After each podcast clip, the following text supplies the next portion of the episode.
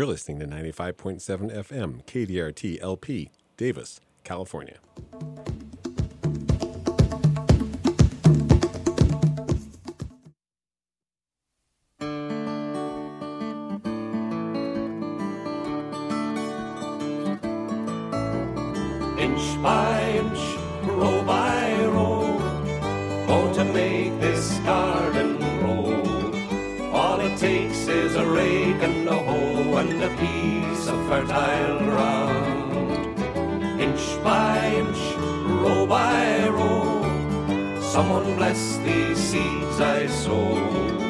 Someone warm them from below till the rain comes tumbling down pulling weeds and picking stones.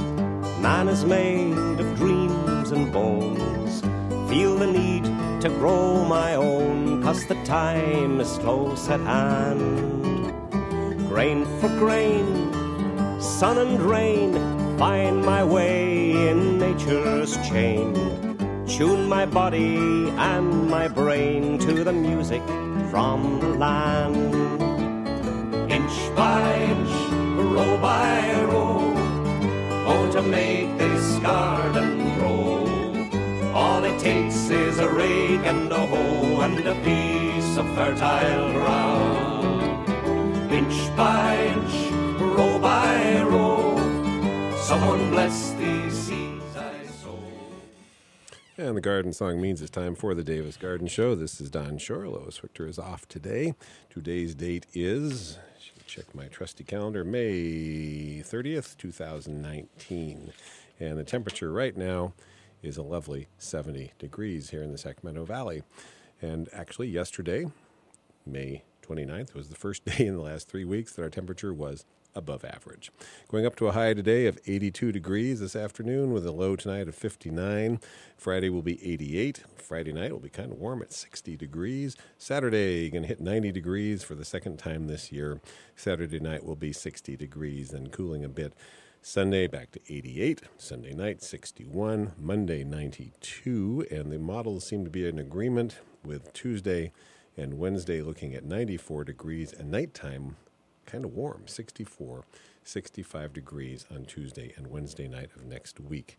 In fact the weather discussion is that all the storms are pretty much gone at this point. We had a lot of late season rain here in the month of may in the sacramento valley and uh, we're going to be finally getting into more of a summer pattern. We've got um, extended discussion monday through thursday is the upper low will uh, keep a threat of afternoon showers or thunderstorms over the higher terrain of the sierra nevada Upper ridging, as they say, then becomes the main feature over northern California with dry temperature, dry weather, excuse me, and high temperatures 5 to 15 degrees above normal.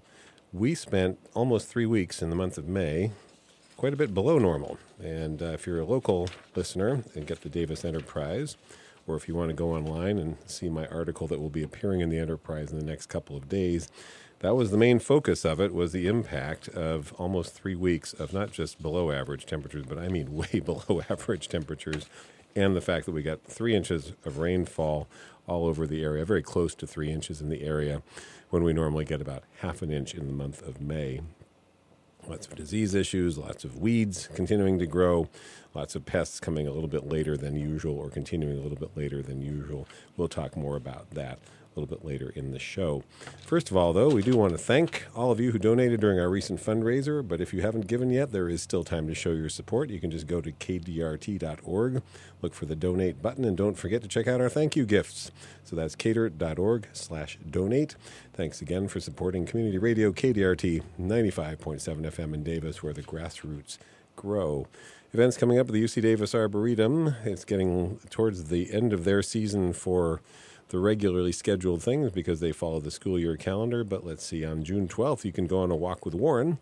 Wednesday Walk with Warren will be June 12th, noon to 1 p.m. Join Warren Roberts, Superintendent Emeritus of the UC Davis Arboretum, famous storyteller and punster, for an always engaging noontime exploration of spring, or you might say early summer. It's feeling very spring like still in terms of what's blooming. In the UC Davis Arboretum's gardens and collections for this one, you'll meet at the Arboretum Gazebo, June 12th at noon. That's at the west end of the Arboretum.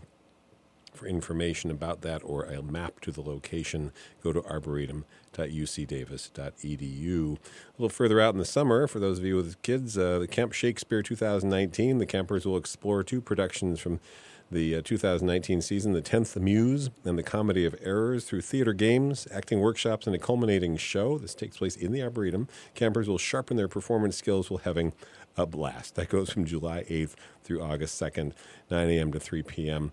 Arboretum Gazebo is the event location. More details of that, obviously, you're going to need to look that one up at arboretum.ucdavis.edu. Looks like they may have already scheduled their fall plant sale. Let me see if they've got the dates on these, and I can get you to mark them on your calendar. Uh, yeah, looks like they've got them down for October 12th and November 2nd for the fall plant sales. Fall plant sales and spring plant sales at the Arboretum are big fundraisers for them and help support their ongoing projects. All right, let's take a little stock on this weird weather. Got a bunch of questions from you folks, and I'll certainly get to them. And I appreciate all the email questions. That's a great way to go, especially when Lois is off, because then I can do my research ahead of time. But uh, let's talk about this weather here. And this goes for much of Northern California and actually much of Southern California. For those of you out of the area, you may just be amused by this, what we're grumbling about here. I've been reading about, you know, the weather back east and in the upper Midwest and places like that. So we'll sound like whiners. I, I agree. But during the last two, almost three weeks, we've been on average 13 degrees below our typical high for the day. And a couple of those days, one day we actually only got to 58 degrees when our average high at this time of year is 82 degrees. So that has had an effect, obviously, but even more significant in some ways, nighttime low temperatures have been significantly below average, several degrees below our typical or average low temperatures for the night. And unfortunately, that's well below the temperature. In some cases, we got to 48. One morning, we got to 43 degrees, and we typically would be in the mid 50s. Um, this is well below the temperatures that are preferred by subtropical plants. Subtropical plants are a huge part of our gardening, landscaping, and um, uh, our plant palette here, if you will. Many, most, all of the summer vegetables we grow are subtropical or tropical plants. And so these are plants that like warm nights, warm days, warm soil. We haven't had any of those. Uh, soil temper- temperatures at mid month actually began dropping. I monitor this at the IPM site, ucdavis.edu. You'll find weather models there.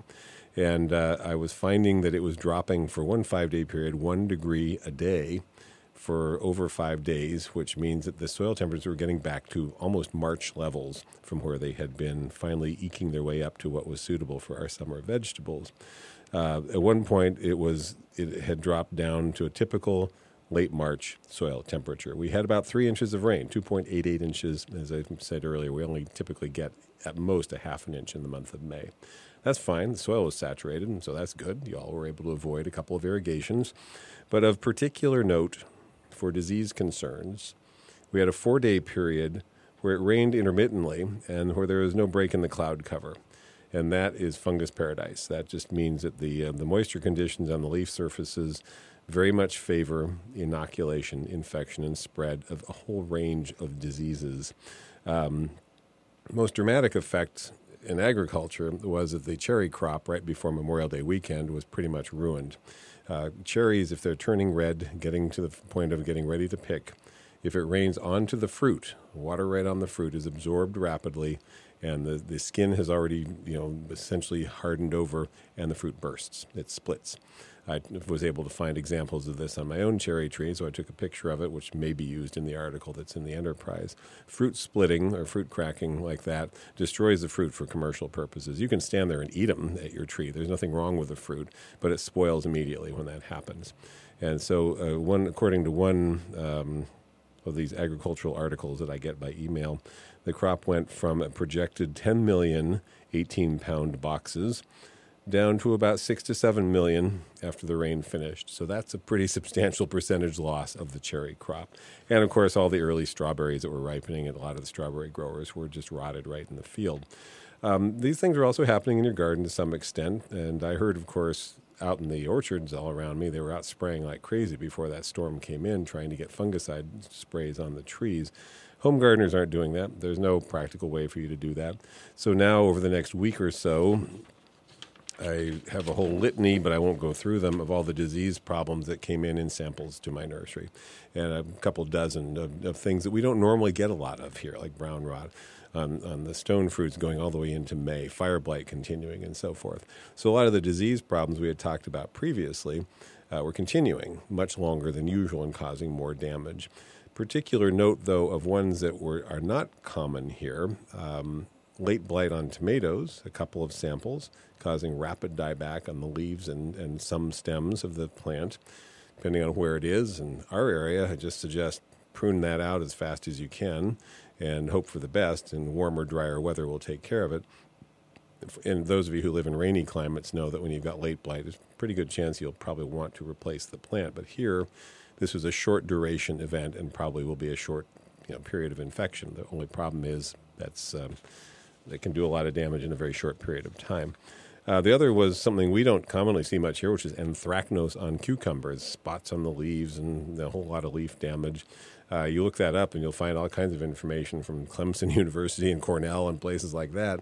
Uh, we see it, but not very commonly here. But then we also don't very commonly get that much rain in the month of May, so that's probably the biggest factor there.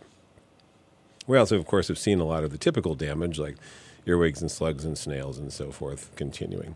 So, uh, one that was brought in that, that we deal with pretty uncommonly here that I do think people might want to be aware of is the botrytis mold that attacks roses and marigolds and big heavy petaled flowers like that, just as they're opening. If it's raining sort of continuously and the droplets stand on them, this mold, just just like the one, just like the mold you get on things like strawberries, will get in there and do some damage and uh, continue. If it continues wet and continues moderate temperature, it'll continue to rot into the flower, into the stem, even partway down into the plant in the nursery, when it's raining like that, we just shake the plants off periodically, and that really makes a big difference. Just shake off those droplets, and, and that will prevent the problem from getting much worse. Deadheading, old charming term for removing spent blossoms or damaged blossoms, can make a big difference in that situation. So if you have the patience, cutting back those roses that look moldy will, will make a difference in preventing it from splashing to other flowers.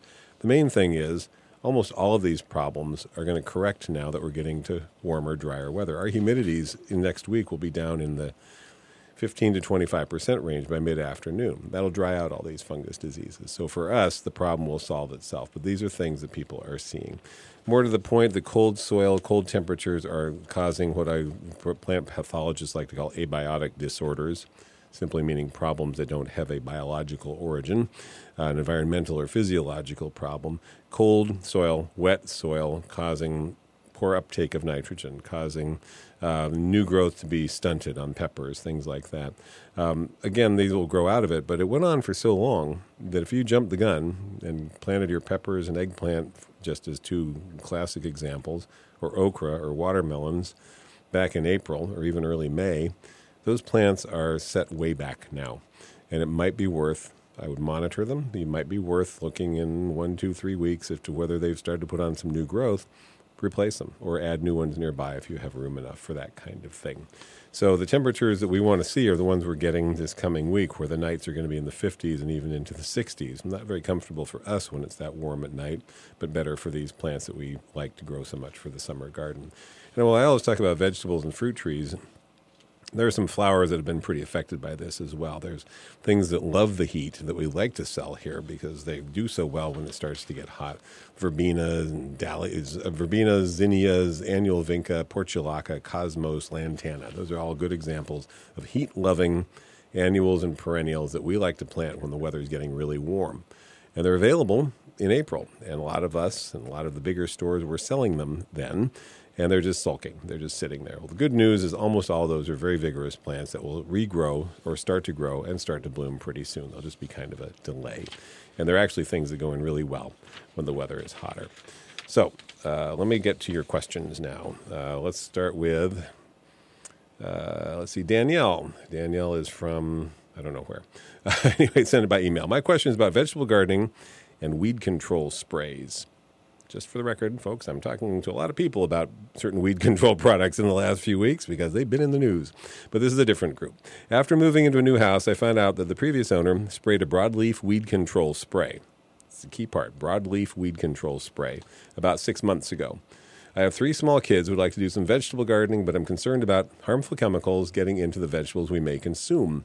Is there a certain amount of time I should wait? It's been over six months, but I'm still a little worried. I read that you can plant sunflowers to help get some of the chemicals out. I was also thinking that a lot of the vegetables at the store are sprayed, even the organic ones.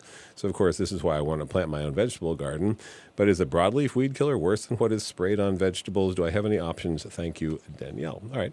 Um, when it's always good when you get this kind of information, if you can possibly find out exactly what was sprayed. And I've done this with people. I mean, I'm happy to look things up, and I know how and where to look them up. And I've had customers who are concerned about the product that their termite control company was using or things like that. I said, well, get the label. Ask them, please, to send you the label. They, they have it.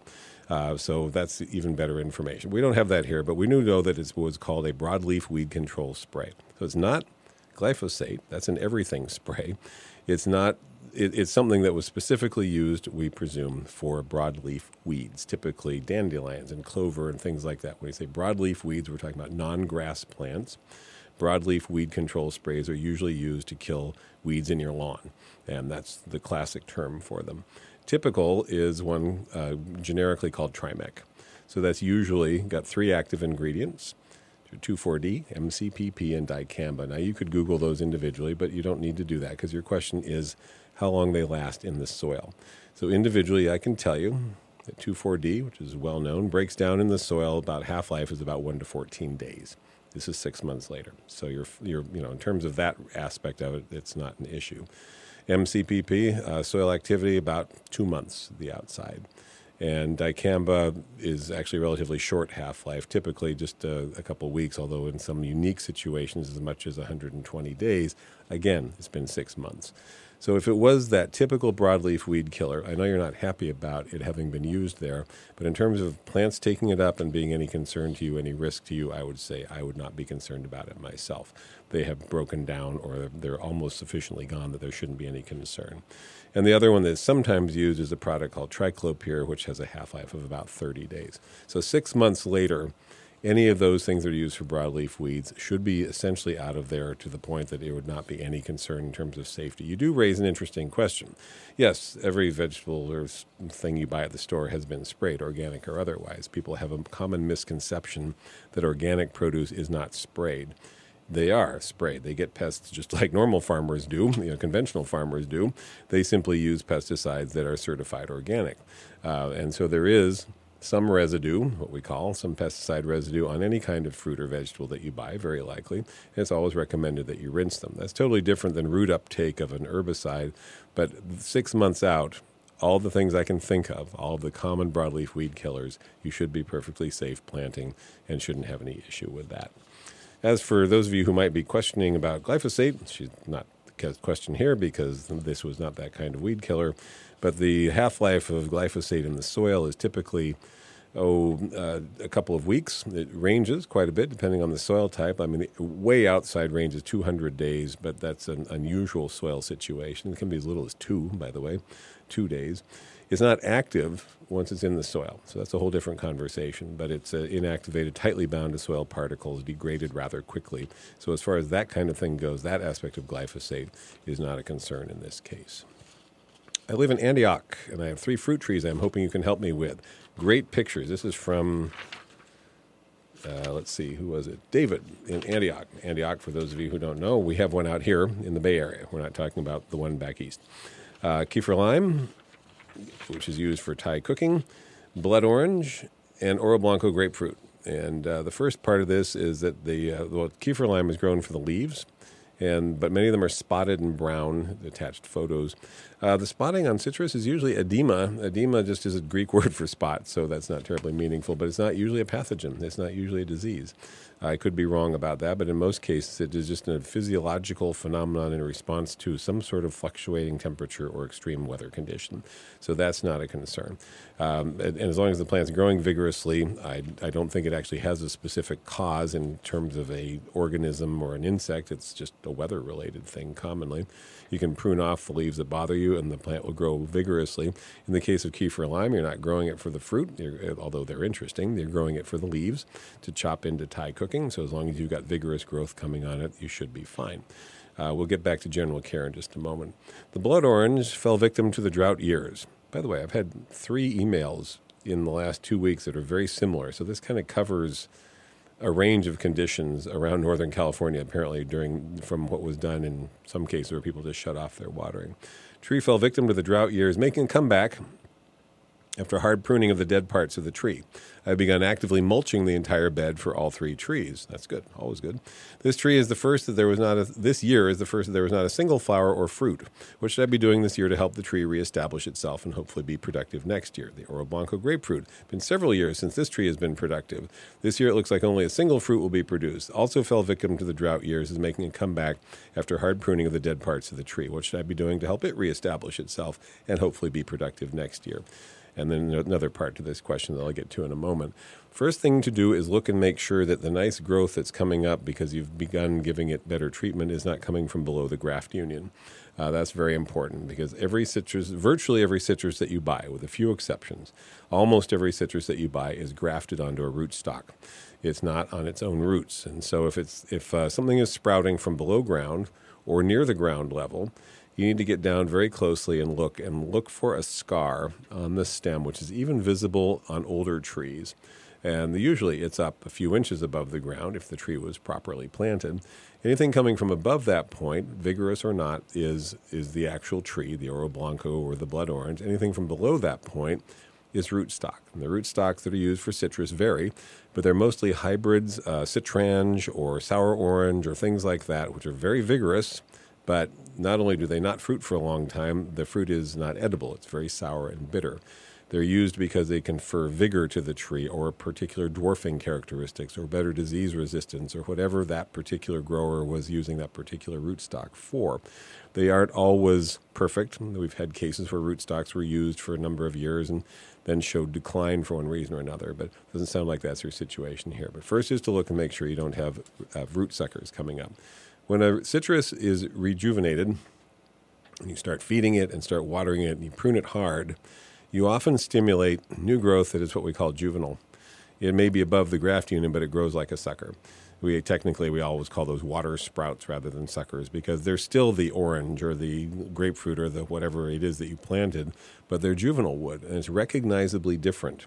It usually has angular stems instead of round stems. It often has pronounced and painful thorns, and it will grow very vigorously, often several feet in a season.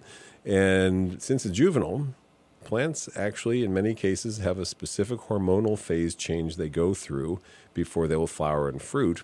And in the case of citrus, it can be several years before that juvenile wood will get to that hormonal phase change, as we call it, and flower and fruit.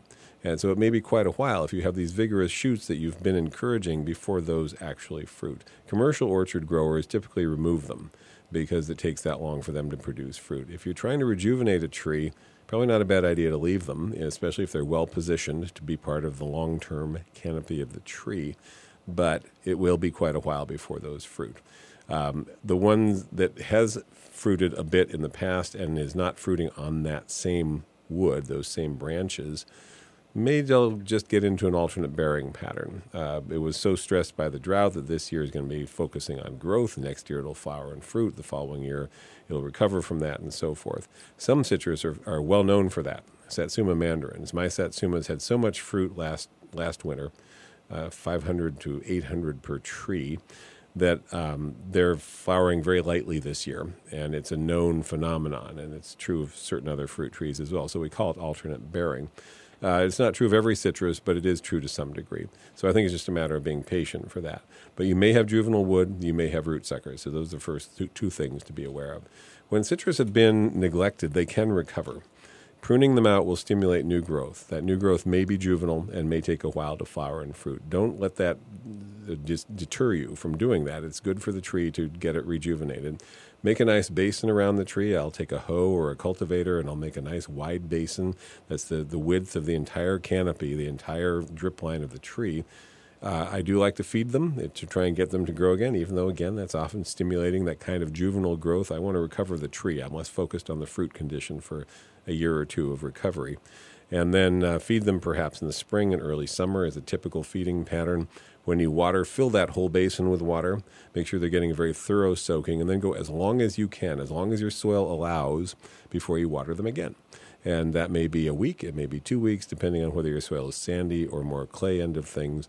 Uh, really good soaking every 7 to 14 days with a good feeding every season, let's say, you know, spring and early summer, will probably get them back on track. Prune out the dead stuff and, and monitor to make sure that you haven't inadvertently created a tree that's mostly rootstock. I have an orange tree that was suffered in the 1991 freeze in our area. It was actually killed at the stump. And I cut it off without much hope of what was going to happen. It resprouted. I was very, very pleased. It was more than three years before it flowered and fruited again. And to this day, that was the 1991 freeze, uh, 2001, it's been a while. Um, I have root suckers that come up on the north side of that tree that I have to keep cutting off, and I have to monitor them pretty closely because they're more vigorous than the rest of the tree and will outgrow it if I allow them to. Now you go on, uh, and this is an important discussion. This year's pest du jour appears to be spider mites, which took hold without me knowing it during the spring. I have deployed ladybugs and used an organic enzyme product called the Amazing Dr. Zymes. Amazing Dr. Zymes. I had to do a little research on that one. The infestation has decreased but has not been eradicated. If the population increases again, I'll most likely use Captain Jack's Dead Bug Brew. Don't you love these names? All right. Um, and I've held off as I have a nice population of beneficial insects, butterflies, and bees in my garden. Do not want to disrupt that balance. Well, first of all, I had to look up the amazing Dr. Zymes. I'm a retail nursery owner, and I get people coming in all the time trying to sell me these different products. And the first thing I always say is, may I see the label? Because I want to know what the active ingredient is, and I want to do some independent research about the efficacy of this product that is being promoted for whatever. This particular one makes some amazing claims about the range of pests that it will control, and uh, a lot of what I would call fairly pseudoscientific jargon on their website about it, uh, claiming the enzymes do this and the enzymes do that. But when you finally, with some effort, find a label, which by the way is not on their website, that's a huge red flag for me. The first thing you should have on your website is the label of the product so people can look at it, see what's in it, see what the active ingredients are, and see what the signal words are. You know, if it's caution, great, that's a pretty low toxicity. If it's warning, that's more toxic, and you want to be aware of that. You want to read the precautionary statements. You want to know more about the product before you buy it. But I did find a label, thanks you, thank you, Amazon, of the product, and it turns out that the amazing Dr. Zymes active ingredient is citric acid. Um, and then everything else is listed as other ingredients, which means they're not claiming their active, their effectiveness for pest control. In other words, they're not saying these other things in there are what are doing it. The active ingredient is citric acid. The other ingredients, and this is the ready to use version, is 0.05% citric acid. Apparently, you can buy a more concentrated version as well. The 99.95% other ingredients are water, yeast, and potassium sorbate. This honestly sounds like a beverage, but it's not. Don't, don't rush out to drink it. Uh, citric acid is actually a common folk remedy for mites and other insects. You will find that online. Now, at low doses, it actually does kill those things. At high doses, it burns the leaves. Citric acid is also used as an herbicide. So, uh, obviously, you don't want to be making your home your own version at home um, because there's always the risk that you'll just toast your plants. It is actually sold in a bunch of different products and labeled for mites and other insects. Uh, the thing is, I actually studied mites when I was a student. I did a bunch of papers on spider mites just because I was curious about them. And uh, so I've kind of kept up on the research just because of that. My focus was strawberries, but you know, there's there's certainly plenty of other issues with spider mites in our industry, nursery industry, as well as as agricultural crops. They're very, very, very difficult to control. Uh, you will never eradicate them, and probably shouldn't even consider that your goal. The reason they're so difficult to control is that they have a very rapid population cycle, very high fecundity rate, very high reproductive rate, particularly during higher temperatures. And it's easier to kill the predaceous mites, the things that are eating them, than it is to kill them. So almost anything you spray that's labeled for spider mites, there's a very high likelihood, unless you do a bunch of research and make sure of this. There's a very high, uh, make sure that it doesn't. There's a very high likelihood that it's going to kill the predaceous mites as well as the spider mites. And the spider mites will rebound very quickly, and the predaceous mites will rebound more slowly. So you'll have to spray again and again and again and again. And the more you spray, as we say, the more you'll have to spray because you're killing off the things that would be controlling the spider mites. So rather than trying to control them directly, your best bet is to make the environment less hospitable for them. In our area, in the valley, uh, the biggest mite problem we deal with is the two spot spider mite. The name is very appropriate. Take a 10 power hand lens, look closely at it, you'll see two spots on it. In coastal areas in Southern California, you're mostly dealing with red spider mite, which are red, not to be confused with this red predaceous mite that you commonly see in the area as well. In both cases, they like a dusty leaf surface in order to get what we might call a, a good foothold and start spinning their, their webs and making their homes there. And uh, they like certain types of leaves, but the main thing is they, they can be washed off surprisingly easily. And washing them off suppresses the population, but the, washing them off does not dramatically impact the population of predaceous mites. So, rinsing plants, just as we talk about for aphids and whiteflies and other pests, rinsing plants is one of the most effective things you can do for spider mite. Now, you're talking about Captain Jack's Dead Bug Brew, which is one of my favorite pesticide names. That's spinosad. It is an organic spray. It's become very widely used by organic farmers because it is a broad spectrum insecticide that replaces some of those conventional pesticides that they can't use, and home gardeners have taken to it in a big way. Um, when I go to do independent research on the efficacy, as we say, that's your Google search term, the efficacy of Captain Jack's or spinosad or spinosyn as a miticide, up comes this interesting sentence. The miticidal activity of this material is due mainly to the surfactants and other inert ingredients. So generally, they've taken spinosad and put a soap-like material in there uh, to help it you know, spread out on the leaf better and give better coverage and perhaps stick better. And what they're saying is that the spinosad itself isn't really doing the job; it's those other things that are doing the job. It's uh, quite quite toxic to bees if you spray it directly on them. So you know, not great for your your, your pollinators, and direct contact can cause significant mortality to Phytoseiulus persimilis. Phytoseiulus persimilis is one of the most important predaceous spider mite eaters out there. And so you're spraying something that gives some control of the spider mites and killing the things that would be eating them. So again, the Captain Jacks is going to cause rebound. It'll kill them. It'll seem like you're getting control. They'll rebound faster than the beneficials because that's how it works. You'll have to spray again and again and again. You'll get on the treadmill of having to spray. Whereas if you could stabilize the environment, probably the spider mite problem would be less severe and wouldn't harm the plants that much. So I generally urge you to focus in almost always with spider mites on keeping the plants clean, avoiding pesticide use in general because most pesticides are more harmful to the beneficials that eat spider mites than to the spider mites themselves, and resist the temptation to do a series of sprays because the other biggest issue with spider mites is their populations develop resistance to pesticides very, very rapidly. Almost everything that used to be labeled for spider mite control no longer works on it. And that is because they develop uh, resistance almost faster than any other pest group I can think of in the, in the world of you know, outside of uh, fungus. So spider mites in particular are very challenging to manage, especially in greenhouses, but also in the landscape. So I suggest that you just vigorously rinse Get your citrus on a good feeding schedule. Don't worry too much about the presence of some spider mites and learn to recognize, if you can, that predaceous mite because if you're finding those present, they're going to start doing a pretty good job of controlling the spider mites directly. So I would, I would urge you all to um, read more carefully on the labels of things that you're buying, because in some cases they may be counterproductive. The citric acid sprays used carefully can kill aphids. They can do a good job on things like that. They actually have it labeled for fungus gnats in your house plants, which is probably probably one of the better things you could think of. It wouldn't smell so bad. Um, but I would think a lot of the things on their label would be of questionable questionable value. So.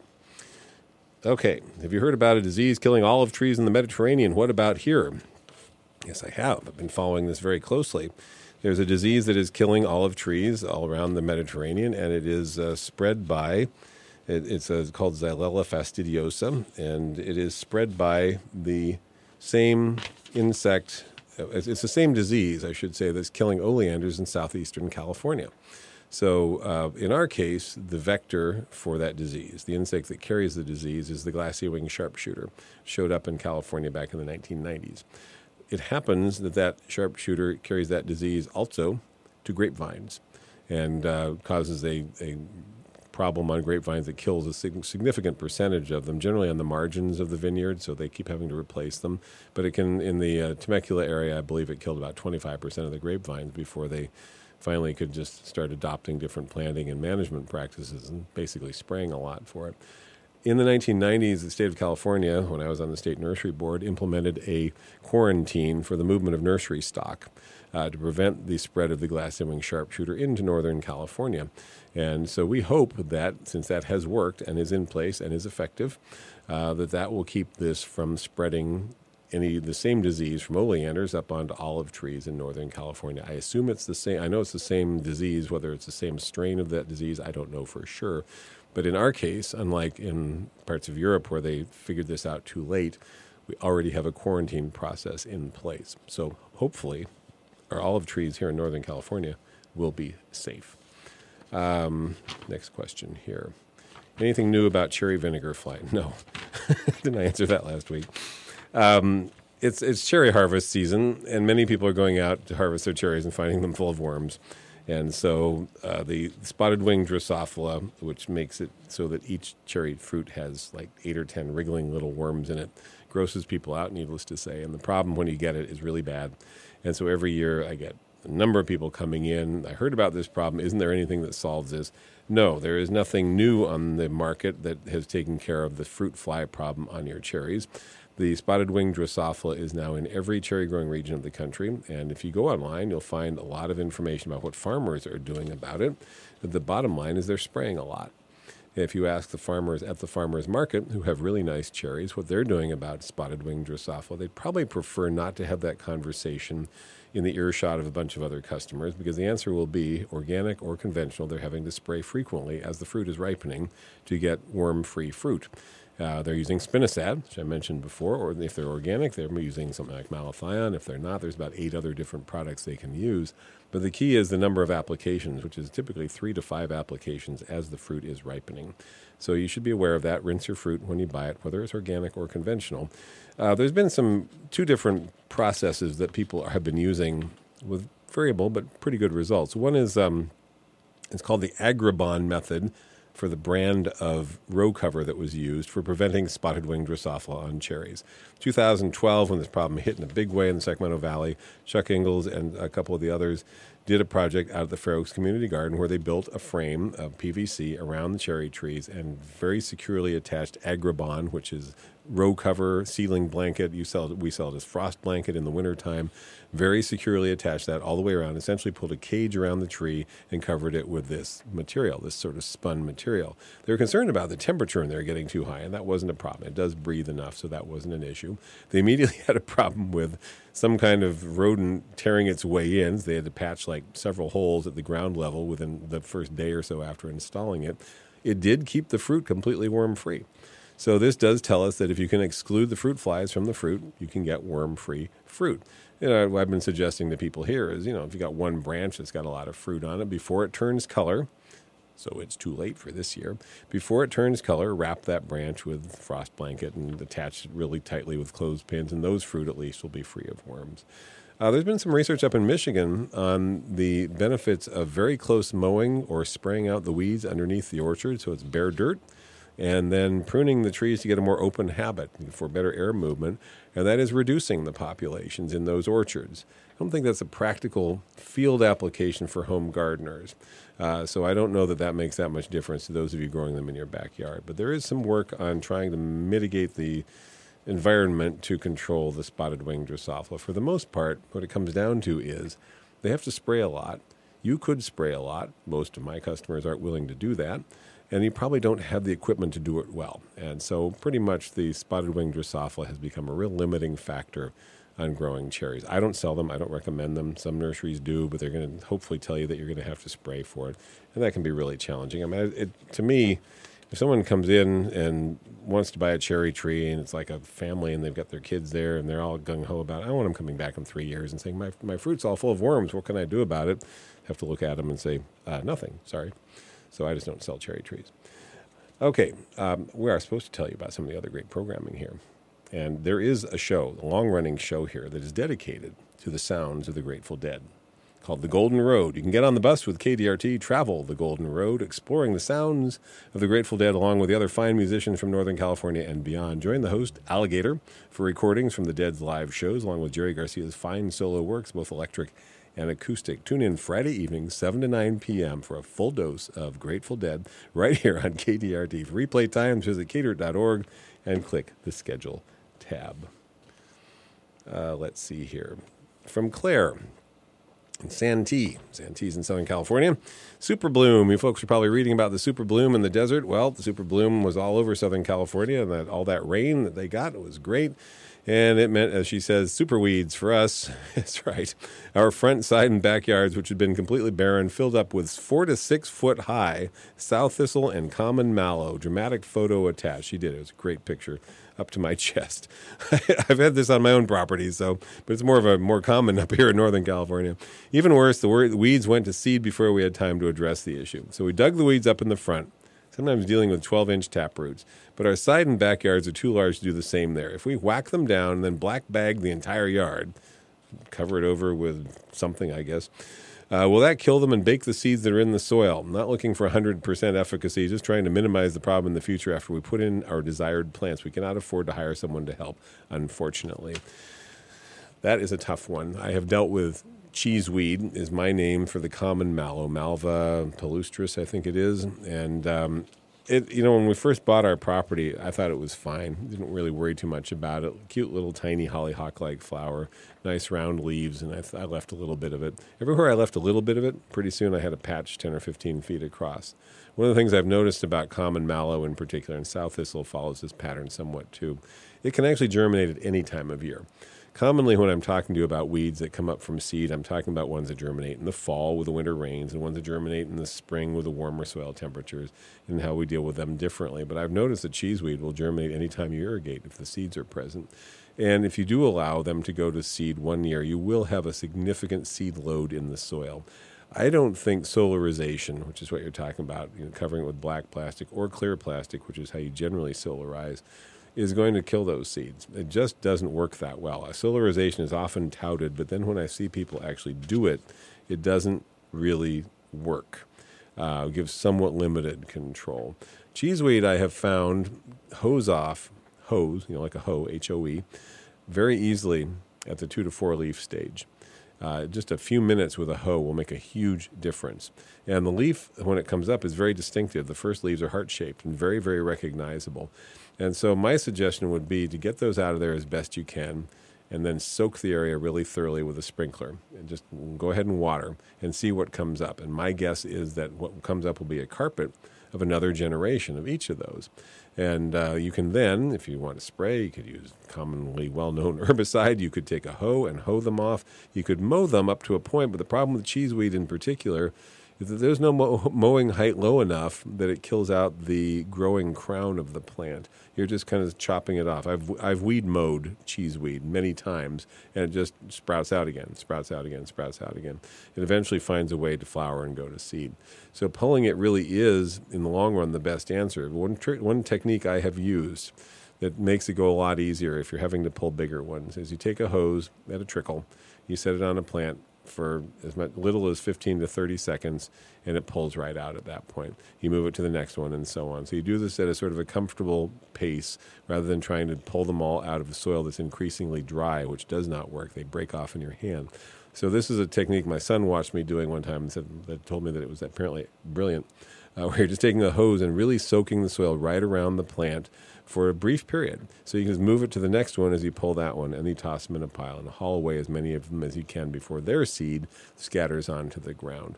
So I would remove the main plants, you know, get them mowed or chopped if that's what you prefer, but that doesn't really work with cheeseweed, unfortunately. And then water and deal with the seedlings when they come up. And I would expect you could get a significant germination percentage on the seeds that are there and probably get that all out of there over the course of the summer, planning to perhaps plant this fall. When you plant, you could mulch very, very heavily. You could bring in, you know, you could call a tree service and say, I want your next truckload of grindings.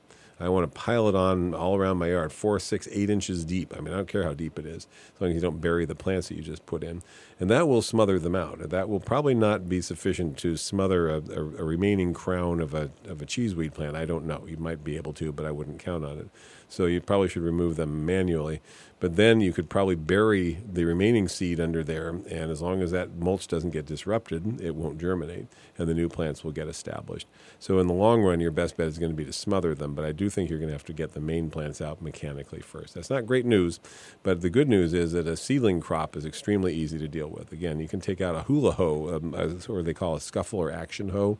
Those work very, very well for that kind of thing. For the seedlings of cheeseweed and groundsel, which are and, and sow thistle, which will come up uh, when they're at the two to four leaf stage. Honestly, most weeds are pretty easily controlled at the two to four leaf stage, unless there's something that comes up from bulbs rhizomes, tubers, you know, perennial plants like that. Most annual weeds are pretty easy to hoe off at the two to four leaf stage. So try to get to that population as early as you can in the process. I'm, I'm saying this as someone who, by the way, has just finished the process of chopping down chin high mustards and oats on my own property. So, you know, I'm just like you. I've got the same problem out there. I just look out at a half acre of it and go, well, at least it's making nice wildlife habitat. Okay, I don't think that was an easy answer, but um, Don, what fruit trees would you recommend that would get tall enough and wide enough to also provide good amounts of shade? Okay, using fruit trees as shade trees. Mature walnut is too wide for the location I'm considering. Well, yes, a walnut would definitely do the job. They're huge trees. Height of 12 to 30 feet would be fine. Width of 10 to 15 feet would be great. It'll get full sun from about noon onward. Any suggestions, or we could talk about flowering or small shade trees. Well, I know a couple of fruit trees that will get that big without becoming major nuisances necessarily. Um, pluots, actually, I can tell you. The, having grown pluots and let a couple of them grow relatively naturally with what we call a central leader or modified central leader training technique, where you do train it up like a tree. I chose to do that with two of them uh, because of where they were positioned. I thought they would look very nice there and then I've been carefully thinning them out and, and so on. They're pretty close together, so the two trees basically take up the space of one. I did two because you need the cross pollination of the two different types in order to get fruit. They're about 15, maybe 20 feet tall and equal spread. They tend to have, unlike pluots, are plum apricot parentage. And they're more like a plum in most respects, but in their growth habit, my experience so far, at least the older varieties, have been more like an apricot with a somewhat spreading habit. They're actually lovely trees. The only drawback to having pluots of that size is a very, very, very large amount of fruit, and it's hard to get at it without using a step but what you can reach most of it with a step ladder. I would suggest that at some point you may want to take the center out just for fruit access. And the, the sheer volume of the fruit is pretty astonishing. But I've never had people object to, to being given a bag of pluots. They're actually pretty amazing. So they would do that. Those are among the stone fruits. Those are the, the few that I can think of where I wouldn't discourage it because you're not going to get such a heavy fruit set that the branches are going to break. You're not going to have all the pruning complications you would with peaches and nectarines. So pluots are a good possibility for that. And uh, just remember, whenever you buy a pluot, you need to check the label and ask about needing a pollinizer, another type of either pluot or Santa Rosa plum to cross pollinize. In some cases, two pluots will do the job, two different types of pluots. For example, Flavor Supreme with Dapple Dandy, for those of us in Northern California, great combination because they ripen about six weeks apart. One of them, the later one, holds on the tree for three, four, five weeks. So you get a, pretty much a whole summer of pluots with that combination, Flavor Supreme and Dapple Dandy. A couple other fruit trees, of course, that would get big enough. Well, figs. I mean, you'll have more figs than you know what to do with, but figs will easily get to 30 feet and spread. But they also take very well to pruning. They're basically um, zero input trees in northern and central California. They will grow even without summer irrigation once they're established. They grow better if you water them. They produce more than most people know what to do with in this area, and they'll get bigger than you want in most cases. We're typically talking to people about controlling the size of their figs, or we're selling them slower growing dwarf varieties like Blackjack or Violette de Bordeaux or a couple of the other very slow growing smaller types because backyard orchardists typically want that. But if you want one that is going to be a full size tree, Black Mission, Brown Turkey, Kadota, White Genoa, all good examples of figs that will readily get to 20 to 30 feet and do it rather quickly. They're pretty big trees, very dramatic, very bold, um, definitely draw wildlife when they're fruiting, birds and others, and produce more than you know what to do with. I would also mention persimmons. Uh, if it's a residential setting, uh, having a persimmon like mine would probably be a bit of a nuisance. I have a Fuyu persimmon. That's the firm textured one. Mine is about 30 feet tall, about 20 feet across, and it sets in a light year about 400 fruit, and in a heavy year close to 1,000. And obviously, we can't reach most of that fruit, so we end up being very charitable to the birds. Uh, the cedar waxwings and, and other larger birds absolutely love them. But bear in mind, a lot of that fruit's going to come onto the ground. So it's a pretty soft, squishy fruit to have in a normal residential setting. Most people don't let their persimmons get that big. Well, there's a quick question Is it better to water new trees with a drip system or with sprinklers? My answer is whichever will give a thorough watering, I use both. I typically use drip, but I got to run it long enough. I run drip on new trees or young trees for a couple hours to give it a few gallons of water, and people always look a little startled by that. I want to water the whole root zone and past it. This is really important in establishing new plants. I want to water the, the width of the of the root zone and and wider and the depth and deeper so the roots will continue to grow outward and down. So I give a few gallons when I do. Uh, I use drip systems. I'll use two two gallon an hour emitters and I'll run it for a couple of hours. Sprinklers work, but the problem with sprinklers is that they tend to distribute the water all around, but not very deep because most people don't run them long enough. My actual preferred way to water new trees is with a hose, but that gets a little tedious if you have a lot of them. Why doesn't anyone sell Potentilla ground cover anymore? Anybody remember Potentilla? It was this ground cover that looked a lot like a, a ornamental strawberry, a low grower with a, a pretty leaf and a yellow flower. It grows fast, makes a quick cover, makes a pretty good lawn substitute, widely planted in the 1970s and 80s. And like dichondra, it gets flea beetles, which damage the leaves, and then it gets a crown rot that causes it to die out. And so I remember selling Potentilla and also discussing with people how to manage it when you got this flea beetle and die out problem. Flea beetles, you know, you could treat for them, but most people don't want to do that. You could just rake the whole thing out, mow it close, fertilize it, lush back, grow back real lush, I should say, and look really good for a few months, and then they'll get the flea beetles and the die out problem again. So that's why most people don't grow Potentilla ground cover anymore. All right, this is a, a short question, sort of. Maybe I'll keep it a short answer this time. We'll talk more about this as it gets warmer. I've heard you say it's okay to plant in the summer or to plant in any season.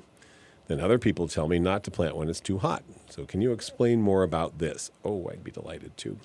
So, the characteristics that affect successful transplanting air and soil temperature, wind and humidity, those are factors in the evapotranspiration, the use of water by the plant uh, the condition of the roots, how big, how small, whether they were broken up, spread out, what you did to them, or how root bound the plant was, preparation of the roots as you plant, spreading those roots out, susceptibility to crown rot. So some plants, like California natives, very vulnerable to that phytophthora that we talk about. The soil moisture status, higher in the spring, much lower in the late summer and fall, and the aftercare or watering. And plant groups vary as to which of those things matter the most. Uh, warm soil, Moderate air temperatures lead to very fast root and top growth after transplanting. So when the temperature conditions are mild, like I always say like 70, 70, 80 degrees, that's great transplanting weather. Soil moisture is there, and, they, you know, and, they, and you're able to give the watering that it needs. Brief hot spells are not harmful if the plants are properly watered. They do stress the plant a little bit, whether it's just getting established or already established, but they're brief. So those are not terribly harmful.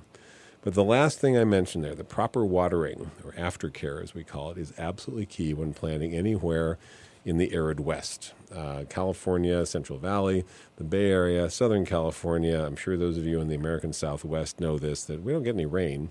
Well, in the Southwest, you do. We don't get any rain from now until sometime in October or even November.